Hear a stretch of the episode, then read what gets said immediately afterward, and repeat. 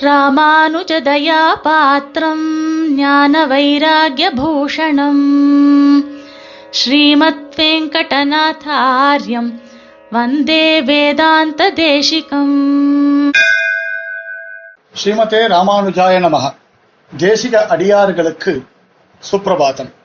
சுவாமி தேசிகனின் திருநாம வைபவம் என்ற தலைப்பிலே இன்று நாம் அனுபவிக்க இருக்கக்கூடிய திருநாமம் ஸ்ரீஷ கண்டாவதாரத்வ ஞாபகானேக யுக்திமான் என்பதான திருநாமம். ஸ்ரீனிவாசனின் திருமணி அவதாரமே ஸ்ரீ சுவாமி தேசிகன் என்பதை உணர்த்தக்கூடிய பல யுக்திகள் உள்ளன.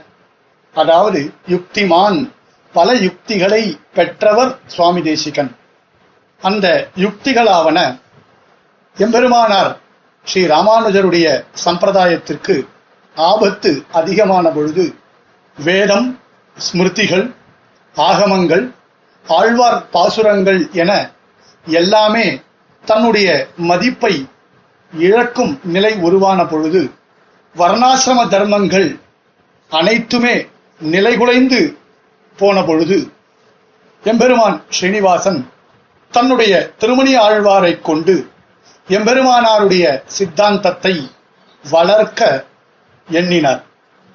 அதை திருவுள்ளம் பற்றியதின் காரணம் திருமணி ஆழ்வார் பெருமாளுடைய விரோதிகளான அசுரர்கள் அரக்கர்கள் பிசாசர்கள் மற்றும் துஷ்ட தேவர்கள் என அனைவரையுமே தன்னுடைய நாமுழக்கம் மூலம் விரட்டி அடிக்கக்கூடியவர். சாஸ்திரத்திலும் அதனை டாகின்யஸ்ச பிசாசாச்ச அசுராகா பிரம்மராட்சசாகா கச்சந்தி கண்டா கோஷேன என்று தெரிவித்துள்ளனர் மேலும் எஸ்ய நாதேன தைத்தியானாம் பலஹானிஹி ஜாயத்தே என்று பெரியோரும் இதை தெரிவிப்பதுண்டு. அதாவது எதனுடைய நாதத்தினாலே சப்தத்தினாலே தைத்தியானாம் அசுரர்களுடைய பல ஆணிகி அஜாயத பலஹானிகி பலத்திற்கு ஹானியானது ஏற்படுமோ என்று திருமணியினுடைய பெருமையானது சொல்லப்படுகின்றது. அந்த திருமணிதாம் இந்த செயலுக்கும் பாங்காக இருக்கும் என்று எம்பெருமான் ஸ்ரீனிவாசன் எண்ணினான். அதன்படி தேசிகனுடைய திருத்தாயார் தகப்பனாரான அனந்தசூரி தோதாரம்பை இருவருடைய சொப்பனத்திலும் திருவேங்கடமுடையான் தோன்றி திருமலைக்கு வந்து என்னை சேவிக்க வாரும் உமக்கு நல்ல புத்திரனை தருகின்றேன் என்று அருளி செய்தான். பொழுது விடிந்த பிறகு இந்த கனவு விஷயத்தை தன் தர்மபத்னியிடம் அனந்தசூரி தெரிவித்தார் அப்பொழுது ஸ்தோதாரம்பையும் தனக்கும் இப்படி கனவு ஏற்பட்டதாக தன்னுடைய பதியிடம் தெரிவித்தார்.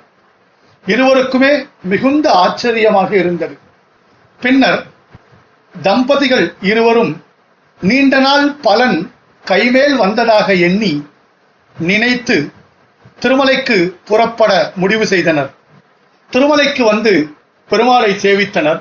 அன்று இரவு தூங்கிக் கொண்டிருக்கக்கூடிய சமயத்திலே இருவருடைய சொப்பனத்திலும் திருவேங்கடமுடையான் ஒரு சிறு பாலகனாக எழுந்தருளி அவர்கள் இருவரிடத்திலும் உங்களுக்கு அற்புதமான ஒரு புத்திரனை தருகிறேன் வாங்கிக் கொள்ளுங்கள் என்று எம்பெருமான் ஸ்ரீனிவாசன் தன்னுடைய திருமணியை கொடுத்தார்.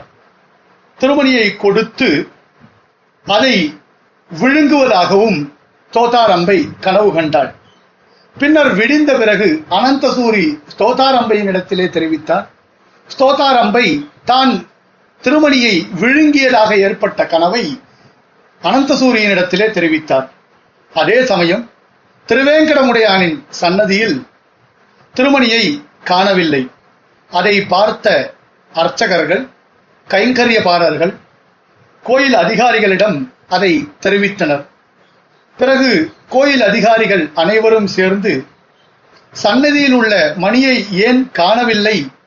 என அனைவரிடத்திலும் சந்தேகம் கொண்டு அனைவருக்கும் தண்டனை வழங்க நிச்சயிக்கும் பொழுது அங்கு எழுந்தருளியிருந்த ஜீயருடைய ஆவேசத்தில் எம்பெருமான் எழுந்தருளி அங்கு நடந்த விஷயத்தை எடுத்துச் சொல்லி ஸ்தோதாரம்பை அனந்தசூரிக்கு ஏற்பட்ட அந்த சொப்பன விஷயமாக என்ன நடந்ததோ அதை எடுத்துச் சொன்னார் அதிகாரிகளிடத்திலே ஜீயர்.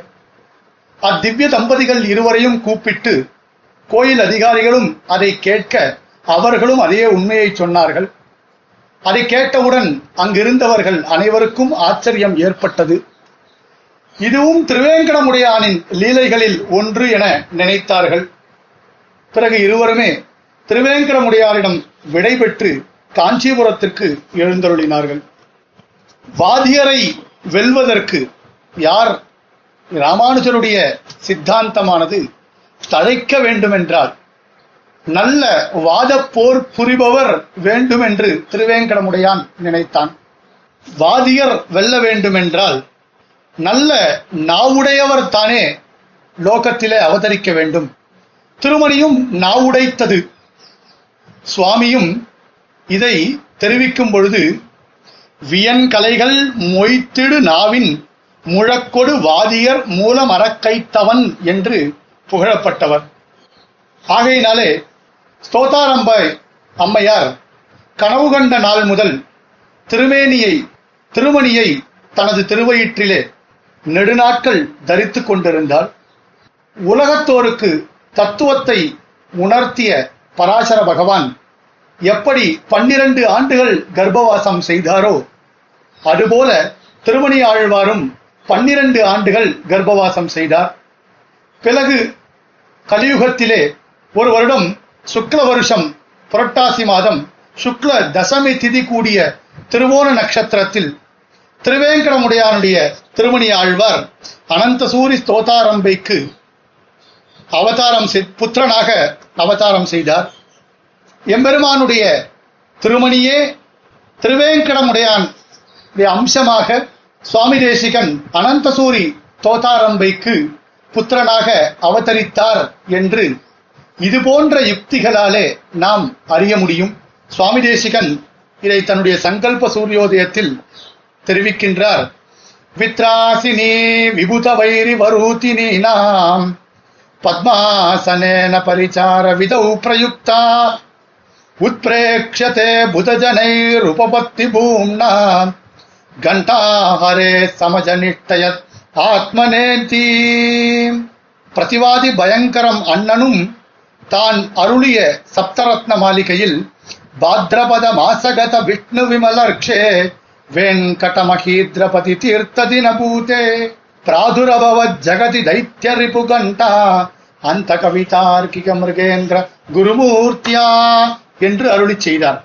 சுவாமி தேசிகனே எம்பெருமானுடைய கண்டாவதாரம் என்பதற்கு இது போன்ற யுக்திகள் பிரமாணமாக காட்டப்படுகின்றன. ஸ்ரீமதே நிகமாந்த மகாதேசிகாய நமஹா. कवितार्किकसिंहाय कल्याणगुणशालिने श्रीमते वेङ्कटेशाय वेदान्तगुरवे नमः